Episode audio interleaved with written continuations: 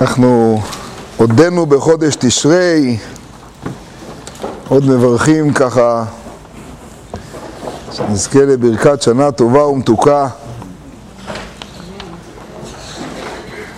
עוד יותר היום יהיה השיעור עילוי לנשמותיהם של הקדושים שנהרגו היום בצומת ברקן. אני רואה שהשמות זה, אני רואה שמות עם האבות, קים לבנגרוד, יחזקאל וזיו, זיו חג'בי. את השם של הפצועה אין פה. יש למישהו? אז נזכיר. תוך שאר כל התפילות והישועות, ושנזכה כבר בעזרת השם באמת לגאולה שלמה. כל הרשעה כולה בעשן תכלה. במהרה ממש. לא, שם הפצועה. אמרנו, זה כבר אמרנו. טוב, אז אה, מתחילים בפרשת נוח. נתחיל ככה בפנים, יש חומשים לכולם, נכון? נתחיל בפנים, אני חושב שכולם זוכרים, אנחנו בשיעור שלפני התפילה הקדמנו ב... הקדמנו הקדמה חשובה שעומדת בפני עצמה והיא בטח גם תועיל לתוך הדברים הבאים. אלה תולדות נוח. כולם זוכרים את ההתחלה הזאת, נוח איש צדיק. תמים היה בדורותיו את האלוהים יתהלך נוח, ויולד נוח שלושה בנים, את שם, את חם ואת יפת, וכולי וכולי. הסיפור עכשיו מוכר וידוע. רש"י הראשון של הפרשה עוסק בבעיה פשטנית. ואנחנו יודעים שכשרש"י פותח פרשה, הרבה מאוד פעמים, גם כמה פעמים ראינו את זה, זה, זה כותרת, זה כותרת יסודית לפרשה. יש מקומות שזה מאוד בולט, בבראשית, אמר רבי יצחק.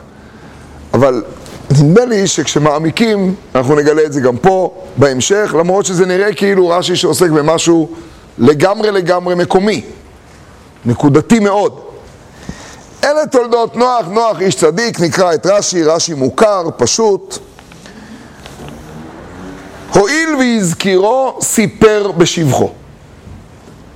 שנאמר זכר צדיק לברכה. פסוק במשלי, זה הפירוש הראשון של רש"י, פירוש שני, דבר אחר, ללמדך שעיקר תולדותיהם של צדיקים מעשים טובים. בואו ננתח רק שנייה אחת את הקושי שרש"י מתמודד איתו, ולפיו את שני הפירושים, ולפיו את השאלה הבאה שצריך לשאול כל פעם כשמגיעים לשני פירושים ברש"י. א', רש"י רואה את שני הפירושים כפשט, הוא לא מציע פירוש אחד פשט ואחד רבותינו דרשו, נכון? ולפי מדרשו. אבל הוא בוחר בפירוש האחד כפירוש הראשון והעיקרי, ובפירוש השני כדבר אחר. ועכשיו מה הקושי? איך הוא מתמודד לפי הראשון ולפי השני? הקושי פשוט. תולדות, בפשטות זה הילדים של. כך תולדות ישמעאל ותולדות עשיו וכולי וכולי. כאן לא רק שלא מספרים על הילדים שאחרי, אלא מתחילים באיזשהו סיפור ארוך, יוסף בן 17 שנה או משהו, אבל שזה עדיין מספר את מה הולך לקרות, אלא בכלל עושים פה סיפור חדש, מספרים על המעשים הטובים של נוח, אם לוקחים רק את הפסוק הראשון. אני קראתי בכוונה את שני הפסוקים. זה הקושי של רש"י, זה קושי פשוט, כמו שאמרנו, נקודתי, פשטני, פשוט לגמרי. רש"י נותן שתי תשובות שונות לחלוטין אחת מהשנייה. על פי התשובה הראשונה, אכן העיקרון צודק, תולדות זה הילדים וההתייחסות לאלה תולדות נוח היא בפסוק הבא. זה התשובה הראשונה של רש"י. מהם תולדות נוח, לפי רש"י בפסוק הראשון, בפירוש הראשון? שם, לא, לא. מהם תולדות נוח? שם, חם ויפת. אלה תולדות נוח. אלא כיוון שהזכרנו את שם חם ויפת, והזכרנו, אבל לפני כן, אנחנו רוצים לדבר לפני התולדות, הזכרנו את הצדיק, אז נקיים זכר צדיק לברכה. וכיוון שהזכירו, סיפר בשבחו. זה הפירוש הראשון. הפירוש הזה הוא מאוד יפה, והוא אצל רש"י העיקרי. לפי זה פסוק ט' לא עונה על מהם התולדות, אלא הוא סוגריים, מקף, מקף, וחוזרים לתולדות. דבר אחר, דבר אחר, זאת אומרת זה פירוש אחר. ללמדך שעיקר תולדותיהם של צדיקים מעשים טובים, לא לערבב את שני הפירושים. לפי הפירוש הזה, תולדות נוח נמצאים כבר בפסוק הראשון. מה הם תולדות נוח? מעשיו הטובים. וגם שם חם ויפת. אם אני אתרגם את הפסוק, את הפירוש השני של רש"י, מחילה. קשה רק, מה שאומר רש"י פה היה אמור להיות אצל אברהם. יפה, אז את זה ננתח עכשיו יחדיו. לרש"י קשה גם לפי הפירוש הראשון וגם לפי הפירוש השני. לפי הפירוש השני, אכן המושג תולדות הוא הילדים, אלא שכאן באו להגיד לנו תולדות זה לא רק ילדים, גם מעשיהם הטובים של צדיקים זה תולדות. שאלה, למה זה פה ולא אצל כל השאר? גם לפי הפירוש הראשון השאלה הזאת תשאל. לפי הפירוש הראשון, התולדות באמת זה שם חם ויפת ומעשים טובים לא נקראים תולדות. המילה תולדות זה הילדים, זה ההמשך, זה התולדות. אלא שכאן החליט לספר על הצדיק, זכר צדיק לברכה. למה לא החליט לספר בפעמים האחרות? עצם זה שרש"י בחר... החליט לספר על נוח לפני זה. זו שאלה הבאה. עצם זה שרש"י לא בחר בפירוש השני כראשון, אלא בחר בראשון, אומר שזה יותר פשוט. למה? ואני מקדיש לזה רק חצי דקה, כי אני רוצה מיד לעבור מזה הלאה. למה? כי במקרים האחרים זה לא שהוא לא סיפר, יכול להיות שהוא סיפר ועוד איך, אצל אברהם הוא סיפר ואצל יצחק הוא סיפר, כשהוא מגיע לאלה תולדות יצחק בן אברהם, כבר דיברנו על יצחק. כשהוא מגיע לאלה תולדות דיברנו, זה לא חייב להופיע פה.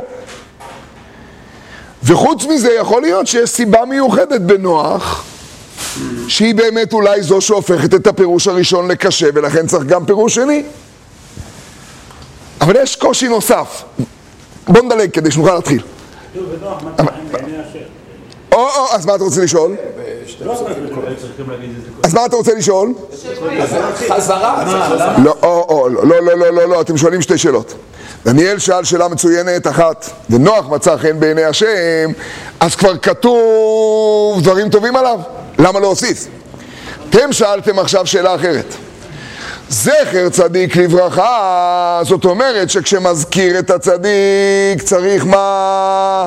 לספר בשבחו, אז למה לא עשית את זה בבראשית? מה אתה מחכה לנוח? כבר יש לי יותר מעשרה פסוקים שעוסקים בנוח. אם זכר צדיק, זה שתי שאלות שאלתם עכשיו, זה מצוין. אם זכר צדיק לברכה, ואתה רוצה, כיוון שמזכיר את הצדיק צריך לספר בשבחו. כך הסברת את הפסוק.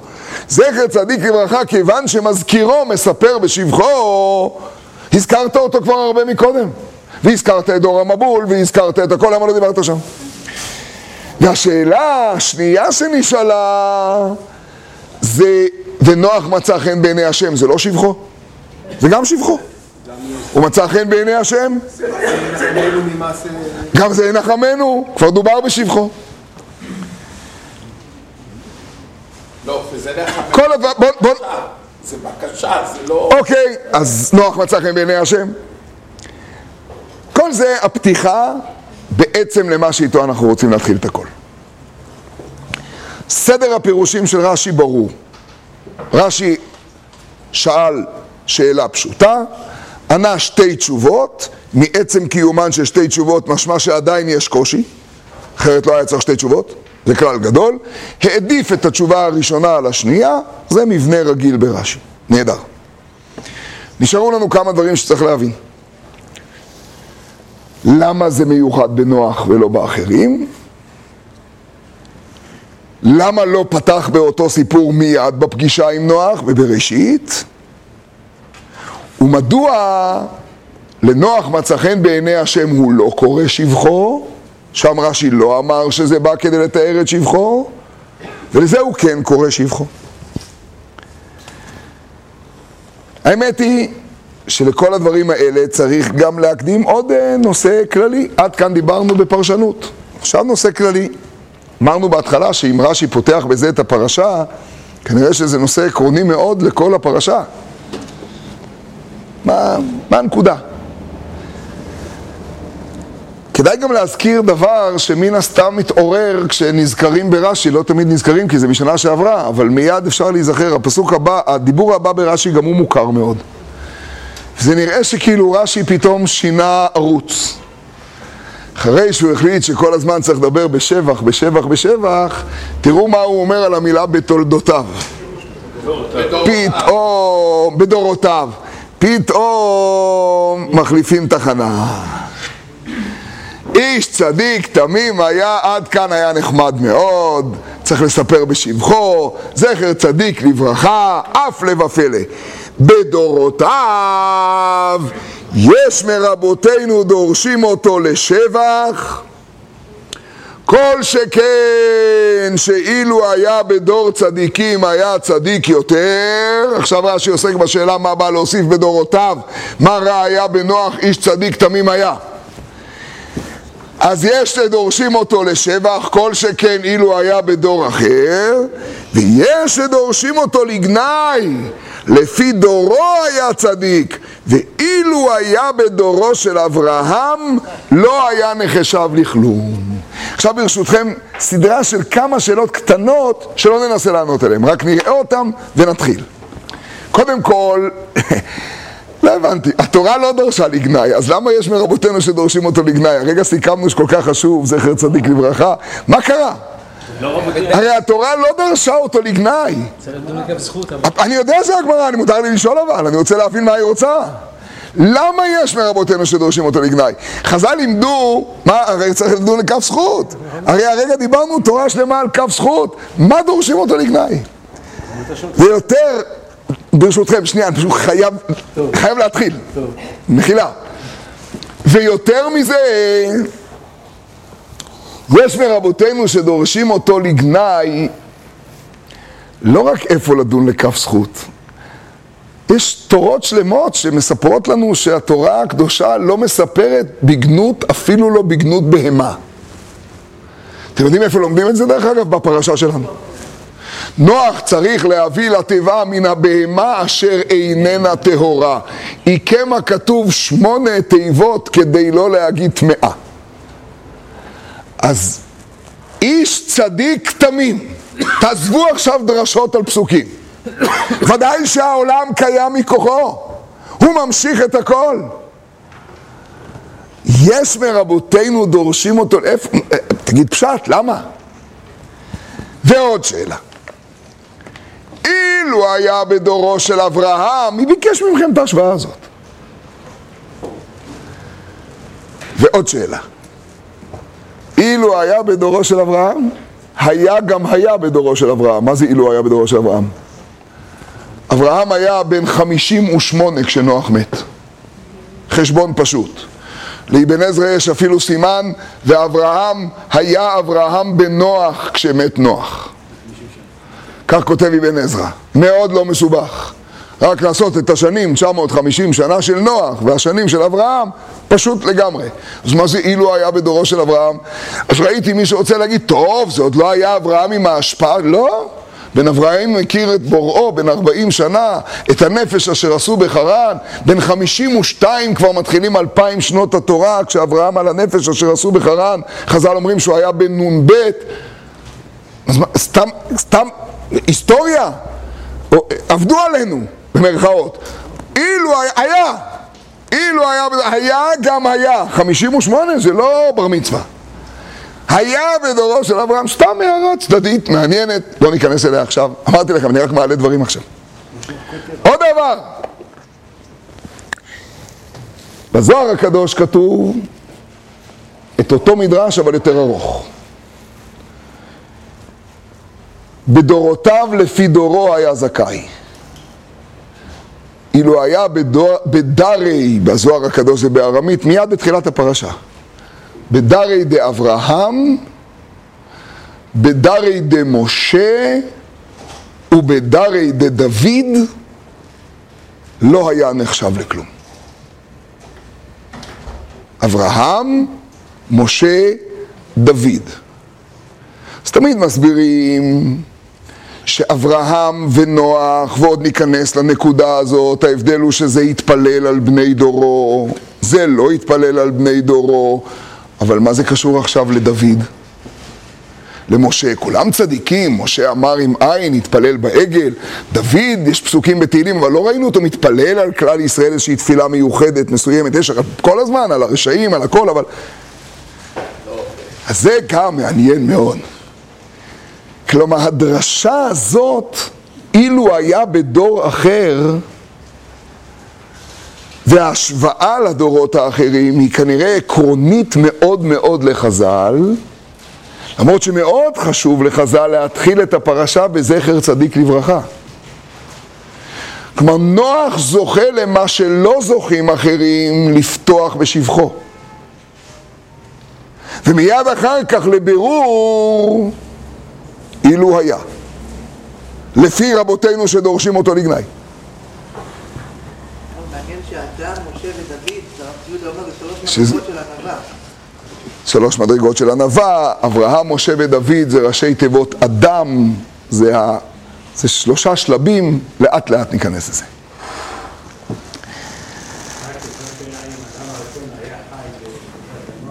כן, כן, כן, כן,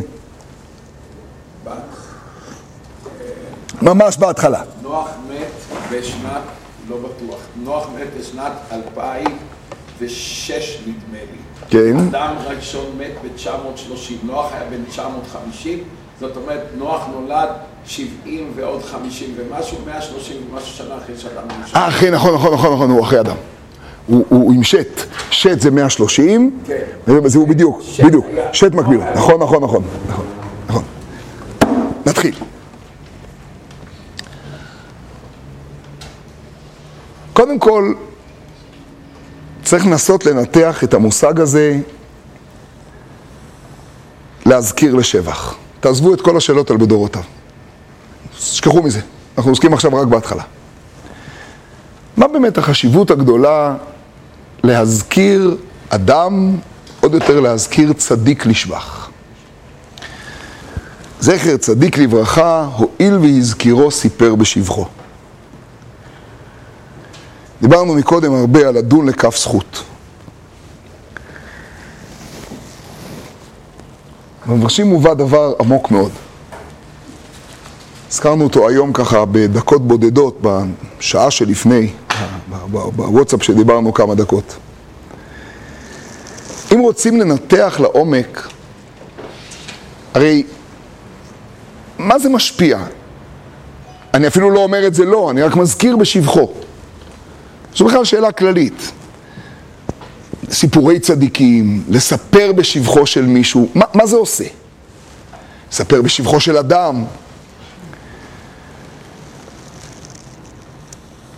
אמרנו היום שאני חושב שהדרך להבין את האור צריכה לבוא מהצד ההפוך.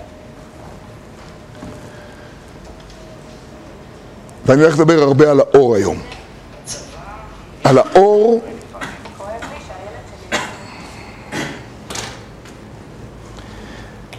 על האור שאמור להתגלות דווקא בפרשה הזאת.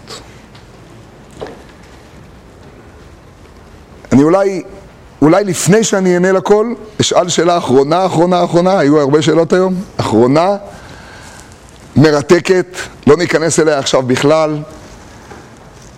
המציאות הראשונה שנבראה בפרשת בראשית, לא הספקנו שיעור לפני בראשית, היינו בחג, אז נגנוב מילה על בראשית. המציאות הנבראת הראשונה היא מה? האור. המציאות הנבראת הראשונה היא האור, ויאמר אלוקים יהי אור. וכל המפרשים עוסקים בשאלה עמוקה מאוד, שצריכה הרבה התבוננות. אור, יש לו מגמה אחת, להאיר. האור, האור נועד לצורך מסוים. לאור יש מגמה. אתה בשלב כזה, בשלב כזה, אבל האור נוצר כדי להאיר. כשעוסקים ביום הראשון, ויאמר אלוקים יהי אור. חז"ל אומרים שהאור הזה אחרי זה נגנז, האור שמאיר הוא האור של היום הרביעי. מהי בעצם בכלל מטרת בריאת האור הזה? אני משאיר את זה פתוח, אני לא רוצה לענות עכשיו. מהי מטרת בריאת האור הזה של היום הראשון? הזכרנו את הזוהר הקדוש מקודם על אברהם, משה ודוד. כל המפרשים דנים לכמה זמן שימש האור הזה של היום הראשון. למשל, שיטת הזוהר היא ליום הראשון בלבד. כלומר, אם מישהו היה רוצה להגיד, אולי האור הזה עזר לצמחים של היום השלישי. לא. אגב, אם האור גם אמור לעזור לזה, למה הוא לא נברא לקראת היום החמישי לחיות, לצמחים, לאדם? ויאמר אלוקים יהי אור, ואני אוסיף על זה עוד משפט אחד. ויאמר אלוקים יהי מופיע כמה וכמה פעמים בבריאה. בעשרה מאמרות נברא העולם. אבל תשימו לב להבדל המהותי. ויאמר אלוקים יהי אור, כולם מכירים את הפסוק? ויהי אור. עכשיו אני קורא לכם כל אחד מהפסוקים האחרים. ויאמר אלוקים יהי רקיע. ויעש אלוקים את הרקיע, ויבדל בין המים וכולי וכולי וכולי, ויהי כן. לא ויאמר אלוקים יהי רקיע ויהי רקיע. ויאמר אלוקים יהי מאורות. ויעש אלוקים את שני המאורות הגדולים, את המאור הגדול, את המאור הקטון, את הכוכבים וכולי וכולי, ויהי כן. ויאמר אלוקים יהי אור, ויהי אור. משאיר פתוח, לא מתייחס עכשיו. מגיע לכל לאט לאט. אתם יודעים מה זה לספר בשבחו של צדיק? לספר בשבחו של אדם? אני רוצה ללמוד את זה מהשלילה. יש ביטוי ידוע ברמב"ם שנפסק להלכה על פי הגמרא, שכשאדם אומר לשון הרע, לשון הרע, לשון הרע, לישנה תליטאי זה נקרא, לשון משוננת, מחודדת, קטיל תליטאי, הורגת שלושה. על פי נוסח הרמב"ם היא הורגת את האומרו, את המקבלו, את המספר ואת השומע, ואת זה שמספרים עליו.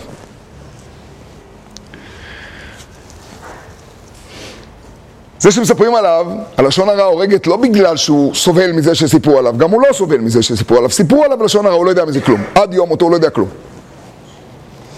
נשאלת השאלה הפשוטה מאוד, האומר חטא בחטא חמור מאוד, לשון הרע שקול כעבודה זרה. השומע, רצה או לא רצה, מקבל לשון הרע, חטא בחטא אולי חמור יותר, של מקבל לשון הרע.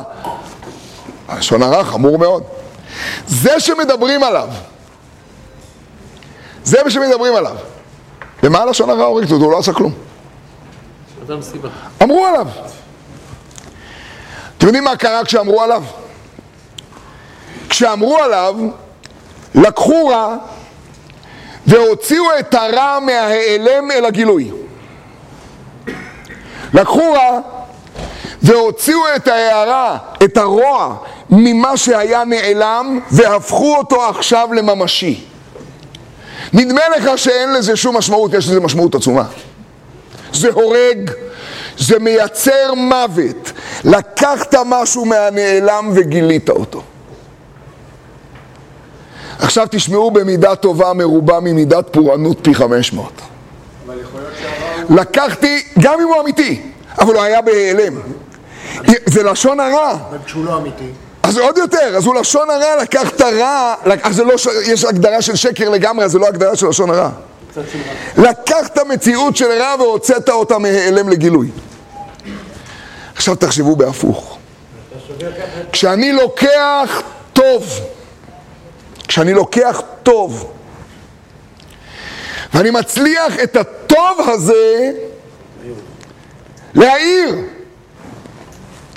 כשאני לוקח אור, כשאני לוקח טוב, זה מאיר אותו, מוציא אותו מההיעלם אל הגילוי.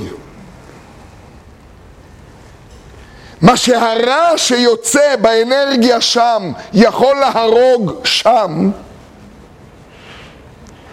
הטוב יכול להפעיל ולהחיות לאין ארוך. זכר צדיק לברכה אומר את הדבר הבא, כשאתה הולך להזכיר צדיק, ובמובן הזה של צדיק עכשיו תשמעו למה צדיק, כל אחד צדיק. במובן של אדם שהולך לעשות עכשיו פעולה, והפעולה שהוא הולך לעשות היא פעולת יהי אור, עוד מעט נדבר על המושג הזה של יהי אור. הוא הולך לעשות פעולה, פעולה קשה מאוד. ואני מנסה לבדוק איך אני נותן לו כוח. יש לך דרך אחת לתת לו כוח, ספר בשבחו, תגלה לו נקודה טובה. ספר בשבחו. תאיר אותו. כשתספר בשבחו, הוא יקבל כוח לעבודה שהוא צריך לעשות. אתם יודעים למה זה מסופר בתחילת פרשת נוח ולא בפרשת בראשית? כי בפרשת בראשית עוד לא התחילה העבודה של נוח. נוח מקבל את חוזה העבודה בפרשת נוח. שנייה לפני שחותמים על החוזה, מספרים בשבחו. אל תשלח אותי לחוזה עבודה. לתקן את החושך, להאיר את העולם, לבנות תיבה בעולם של מבול, בלי שתיתן לי כוח. ומה ארגז הכלים שהקדוש ברוך הוא מציע לך? ארגז הכלים שהוא מציע לך זה להאיר אור. תספר בשבחו. נו, מה זה כבר יעשה? זה מה שייתן כוח, זה מה שאתה יכול לעשות. אתה מבין מה זה עושה ברע? תכפיל ותבין מה זה יכול לעשות בטוב. בפרשת בראשית שאלת מקודם, כתוב גם ונוח מצא חן בעיני השם, פלא פלאות. זה מלמעלה למטה. מצא חן בעיני השם. עכשיו בפרשת נוח זה מלמטה למעלה. צדיק, תמים, היה בדורותיו. והקדוש ברוך הוא רוצה ללמד אותי בתחילת הפרשה, ורש"י רוצה ללמד אותי את מה שרוצה התורה ללמד אותי בתחילת הפרשה. מה אני יכול לעשות בסיפור הזה? זה סתם סיפור היסטורי מרתק על מבול? זה סיפור מעניין עכשיו, סרט כזה מעניין? גם אני לפעמים צריך לבנות תיבה בעולם עם המבול שמסביבי. מה אני, מה, מה הכוח שאני יכול לתת פה לכל הסיפור? ורש"י פותח את הכל, בהואיל והזכירו סיפר בשבחו. והוא בוחר בזה בתור פירוש ראשון, כי התשובה לשאלה, אז למה הוא לא סיפר בשבחו באברהם? כי זה לא הסיפור של פרשת נוח. כי יותר מכל צדיק, אני הולך להתחיל בהפוך ממה שכתוב בבדורותיו, אחרי זה נדבר על הבדורותיו. יותר מכל צדיק, מתחילה פרשת נוח לעסוק באדם שאמור להאיר את האור מתוך החושך. כי הכל חושך. אם יש מישהו שמזכיר לנו את יהי אור אחרי תוהו ובוהו וחושך על פני תהום, ורוח אלוקים מרחפת על פני המים, זה אורו ורוחו של משיח. אם יש מקום שזה מוזכר, יותר מכל דבר, במשמעות של ילד בגן. תשאלו ילד בגן, איזה פרשה מתארת את זה, הוא יגיד לכם נוח. בקריאה של בן חמש למקרא, ילד קטן, מה הפרשה הזו עוסקת? היא עוסקת ביהי אור. היא עוסקת בחושך. היא עוסקת במבול. היא עוסקת בעולם שלם שנמחה. אז מה אני צריך לעשות? אני צריך לספר בשבחו. תפתח בזה. זה, זה עושה את השאלה עליו בדורותיו חזקה מאוד, עוד נגיע אליה. אבל תפתח בסוגיה הזו, רש"י ידע שהוא בוחר בשני הדברים. רש"י ציפה שנעשה את העיון הזה ברש"י. אני רוצה להגיד לכם מילה על ויאמר אלוקים יהי אור. זה דבר פלא פלאות. אחרי זה נחזור לפרשה. ויאמר אלוקים יהי אור ויהי אור. תשמעו משפט של רבי נתן, תלמיד רבי נחמן בשם רבי נחמן. רבי נתן מדבר על המשפט הראשון של השולחן ערוך. בהתחלה זה יהיה מדהים, ואחר כך ננסה למצוא את הכלי, את הארגז כלים, להוריד את המדהים הזה למציאות. אבל תשמעו מה רבי נתן אומר. השולחן ערוך פותח במילים הבאות, כולם מכירים, יתגבר כארי לעמוד בבוקר לעבודת בוראו, שיהא הוא מעורר השחר. פשט פשוט, צריך להתעורר לפני עמוד השחר, ולהתפלל ותיקים, פשט פשוט. ואז באה הרמ"א והציל אותנו עם האשכנזים ואמר הכל בסדר ובכל זאת וכולי ושיוויתי השם לנגדי תמיד. מישהו אמר לי הפעם ששיוויתי השם לנגדי תמיד אפשר תמיד לא לא אבל זה סתם. ואז יש כמה שעות וכולי הכל טוב. שואל רבי נתן שאלה יפה מאוד. שאלה נכונה מאוד בהגדרה בשולחן ערוך. זה שולחן ערוך. וזה לא סתם שולחן ערוך זה ההלכה הראשונה בשולחן ערוך. זה הפתיחה של מרן. זה לא ספרות יפה. זה ספרות יפה מאוד אבל זה שולחן ערוך אין פה ביטויים ספרותיים. איך מעוררים את השחר? לא, לא הבנתי. זה פסוק, בתהילים, מותר להגיד, העיר השחר. מה ההגדרה? שיהיה הוא, מה זה, לכבוד הפתיחה כזה, זה פתיחה יפה כזו, ספרותי, אפשר. רבי נתן לא מסתפק בדברים כאלה. מה זה שיהיה הוא מעורר השחר? אז אם אתה צריך להעיר את הילד שלך שחר וקשה להעיר אותו, אז צריך לעורר את השחר, זה מסובך. אבל איך, מה זה לעורר את השחר? מה הפשט? אומר רבי נתן, לפני שאני אענה על זה, איך אתה הבנת את המושג התגבר כארי לעמוד בבוקר לעבודת בוראו? פשט פשוט, נכון? ליטול ידיים, להתחיל את עבודת בוראו, להתפלל, נכון? אז למה לא מתחילים למשל את הלכות פסח בהתגבר כארי לעבודת בוראו ויתחיל במעות חיטים ואחרי זה יגיל כלים, זה הכל עבודת בוראו. אומר רבי נתן, תשמעו טוב. בכל המאמרות כתוב יהי איקס ויעש, ויבדל, ויחן. באור כתוב ויאמר אלוקים יהי אור ויהי אור. יונתן בן עוזיאל, התרגום המיוחס ליונתן בן עוזיאל אומר ויאמר אלוקים יהי אור, והוא מוסיף מילה ומיד ויהי אור. אתם הבנתם למה הוא מוסיף את הומיד? כדי להראות את כל השוני. ומן יד ויהי אור.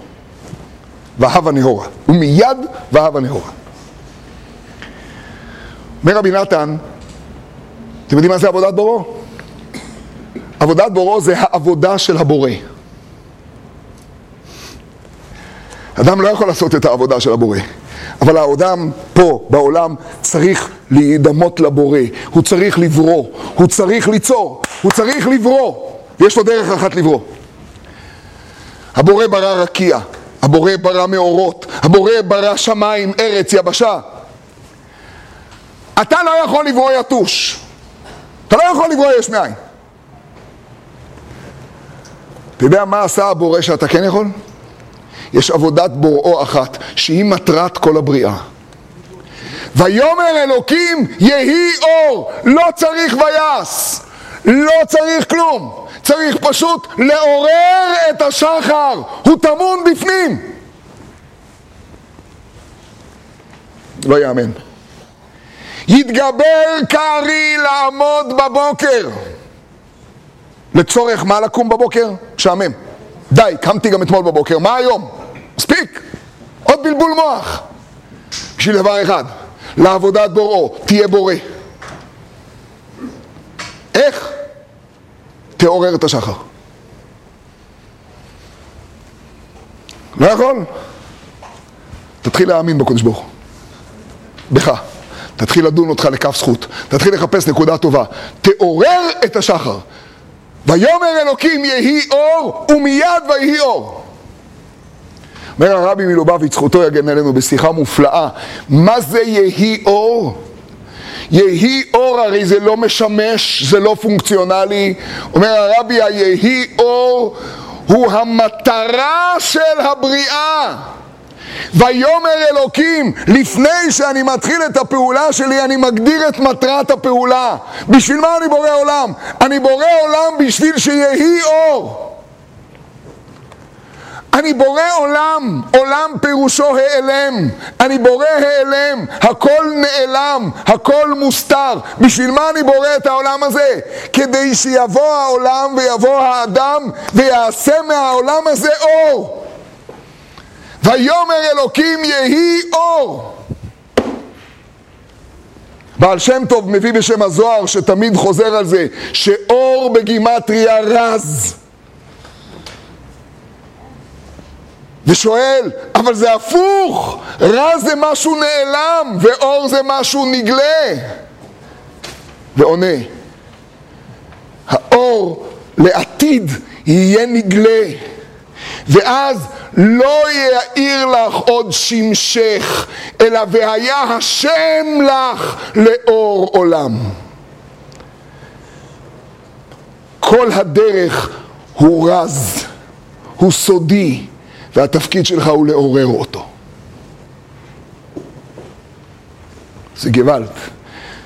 למה שימש האור? ליום הראשון להגדרת המטרה אין טעם לצאת לעבודה אם המטרה לא מוגדרת. זאת מטרת העבודה. עכשיו אתם מבינים את העומק הגדול יותר של המושג לעבודת בורו? התגבר כארי לעמוד בבוקר לעבודת בורו. עבודת בורו היא שיהי אור. לעמוד בבוקר לעבודת בוראו. זאת עבודת הבורא. ואותה הוא נתן לנו, יהי אור. איך? כלום, תספר בשבחו. שום דבר, כיוון שמזכירו, יספר בשבחו. תמצא נקודה טובה. תספר עליה. לא מה נוח מצא חן בעיני השם, מה אתה ראית. בלי זה אי אפשר להתחיל לעבוד.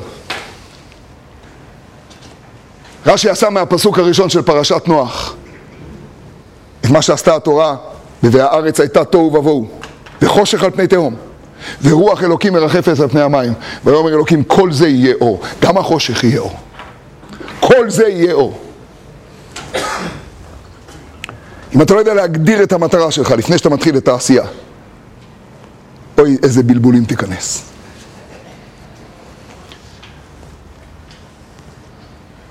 וכך כל יום מסתיים ב"וירא אלוקים כי טוב", טוב זה אור. ותרא אותו כי טוב הוא, נתמלא אורה. אתם יודעים מה הפירוש וירא אלוקים כי טוב? וירא אלוקים כי טוב. הסתכל הקדוש ברוך הוא במטרה הכוללת, הסתכל בסיפור העכשווי ואומר, או, oh, משתלב באור. השתלב טוב. השתלב יפה. מתקדם. ובבריאת האדם כתוב, וירא אלוקים את כל אשר עשה והנה טוב מאוד. או, עכשיו יהיה מי שיקח את כל הטוב ויעשה אותו עוד. הרז עוד יהיה אור. ויאמר אלוקים יהי אור. ואז, אחרי עשרה דורות, בא הקדוש ברוך הוא ואומר בסוף פרשת בראשית, אמחה. ומביא לעולם את המצב של תחילת הבריאה. תוהו ובוהו וחושך על פני תהום. ורוח אלוקים מרחפת על פני המים. ולוקח את נוח, ואומר לנוח לעבודה. ולפני שמתחילים אנחנו עוצרים ואומרים נקודה טובה, נקודה טובה, בוא נספר בשבחו, בוא נספר בשבחו, בוא נספר בשבחו, בוא ניתן לו כוח לעשות את העבודה, לעורר את השחר.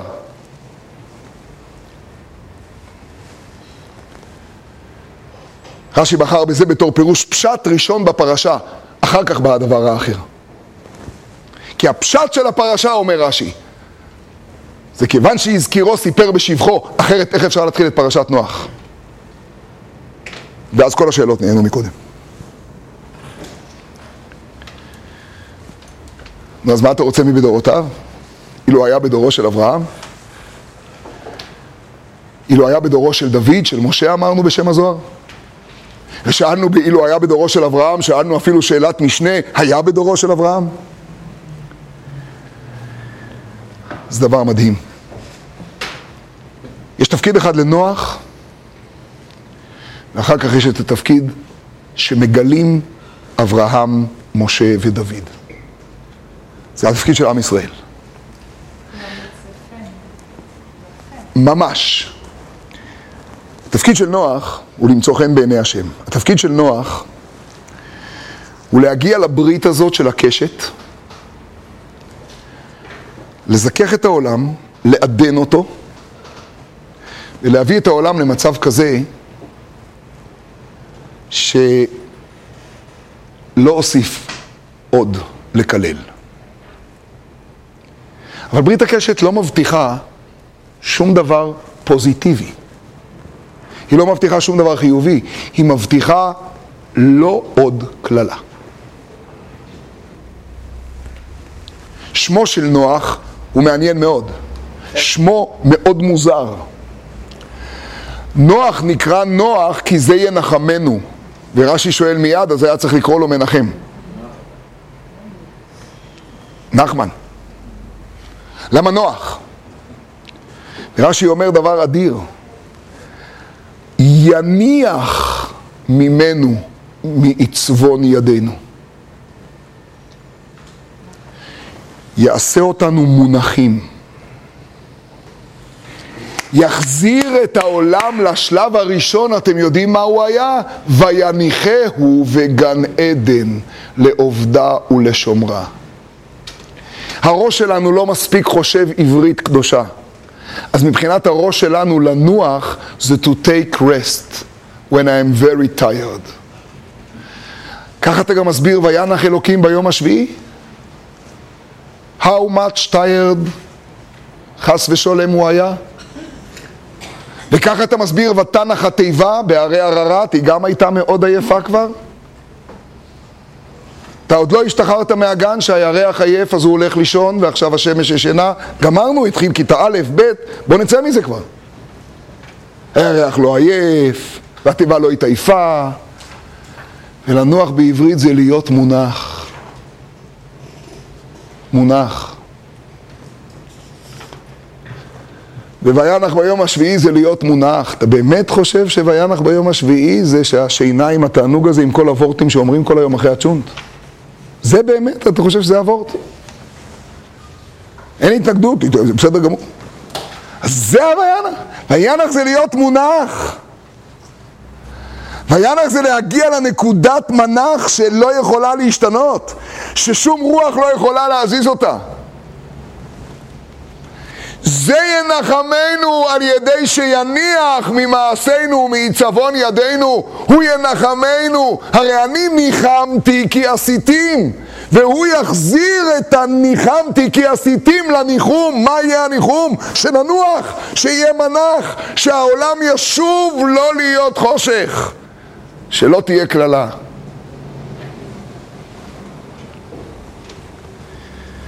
זה תפקידו של נוח. אילו היה בדורו של אברהם, היה באברהם, כן, אבל אברהם עובר שני שלבים. השלב הראשון של אברהם זה עד שהוא קורא בשם השם אל עולם. זה קורה ברגע שהוא מתחיל להגיע לארץ כנען. שם נוח כבר לא נמצא. זה גוואלד. התפקיד של נוח הוא התפקיד ליצור את המנח לעולם. וצריך לספר בשבחו, כי הצדיק הולך להחזיר את העולם ולהראות את האור. וזה נוח הצדיק תמים. ומכוחו יש שבע מצוות בני נוח, וכל בני נוח צריכים להגיע לדבר הזה.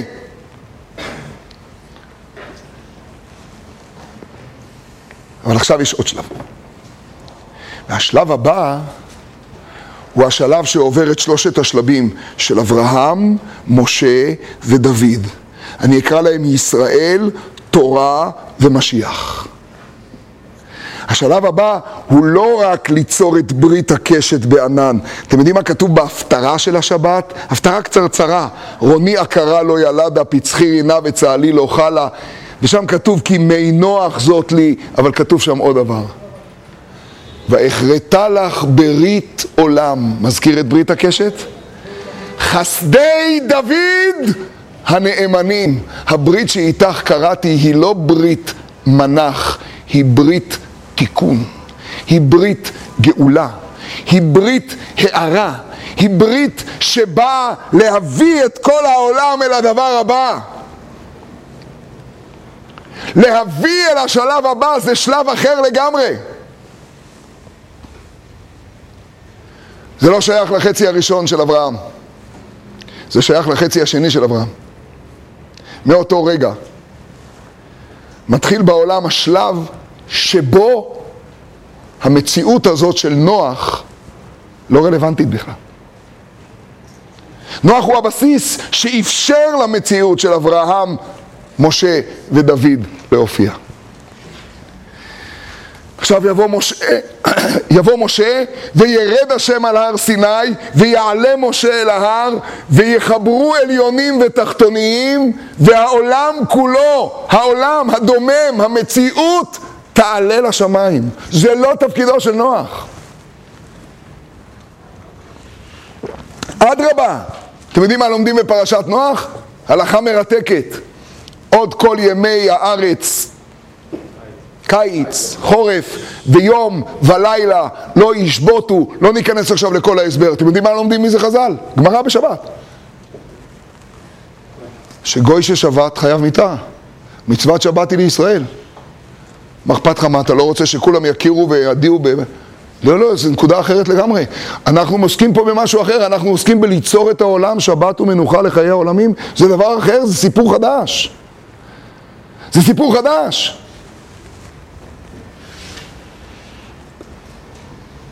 דוד, דוד בא עכשיו לגלות מציאות חדשה לגמרי בעולם, לגלות משיח, לגלות מציאות של תיקון של כל באי עולם יכירו וידעו. אתם יודעים מה זה יש מרבותינו שדורשים אותו לגנאי? זה לא ההפך מכף זכות, זה גוואלד. תשמעו איזה הערה מדהימה. נכון שאסור לדרוש שום דבר לגנאי, אנחנו משנים אפילו את השם, לא בהמה טמאה, אלא בהמה אשר איננה טהורה, נכון? יופי. אז למה כשאנחנו באים לדבר בהלכות מאכלות אסורות, אנחנו אומרים טמא? למה לא להגיד בלתי טהור ממש? או באופן ממשי בלתי בלתי? מה, למה טמא? לא יפה. לא יפה. תשובה, כי כשבאים ללמד הלכה צריך לדבר מוגדר. כשבאים לספר מעשה, צריך להשתמש בלשון הנכונה. אתם יודעים מה ההלכה שמבקשים ללמד אותנו כשאנחנו לומדים את פרשת נוח? רבותינו שדורשים לגנאי? זה אותם רבותינו שפתחו בהתחלה בזכר צדיק לברכה. ואז הם באים ואומרים, רגע, אבל בואו לא נתבלבל.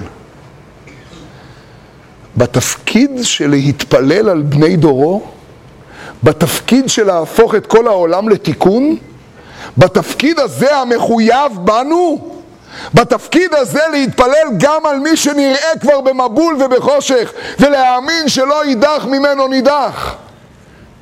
בתפקיד הזה אנחנו לא הולכים לבנות איבה.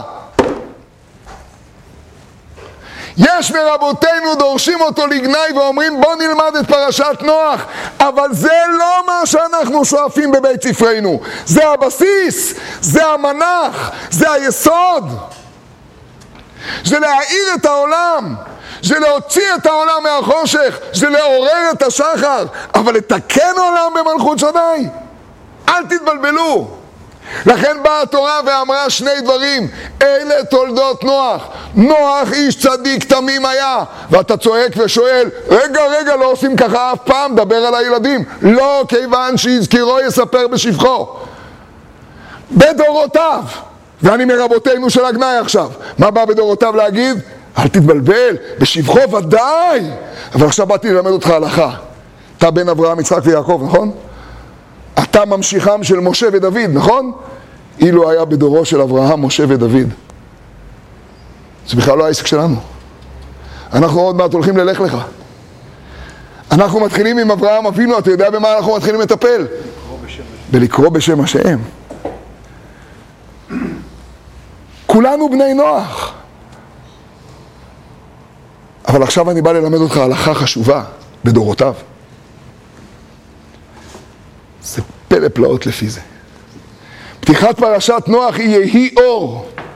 האור הזה יבוא לעורר את השחר ולגלות שהאור נמצא בעולם. ושמי המבול יוכלו להפוך להיות המקווה של העולם, שעליו העולם יצמח. אבל בו זמנית, פרשת נוח היא ההכשרה לשלב הבא. השלב הבא הוא יכירו וידעו כל באי עולם. השלב הבא הוא הגדרה שאנחנו מחויבים אליה. שם אני חייב לעצור ולהגדיר הגדרה שלא מורידה מהשבח, שמבחינה בין התפקידים. מבחינה בין התפקידים, אל תהפוך בן נוח, אף אחד לא ביקש ממך להפוך בן נוח ליהודי, אל תגייר לי את העולם. אבל תגלה לכל בני נוח שהחושך לא מכסה ארץ. לא שמעתי. כי זה תפקיד של כולנו כל הדורות, פלא פלאות. כלומר, התפקיד שלך הוא לגלות לכל אדם בעולם, שאלתם אם הווי דן את כל האדם זה כל אדם, הנה התשובה. התפקיד שלך הוא לדון כל אדם בעולם ולגלות יהי אור.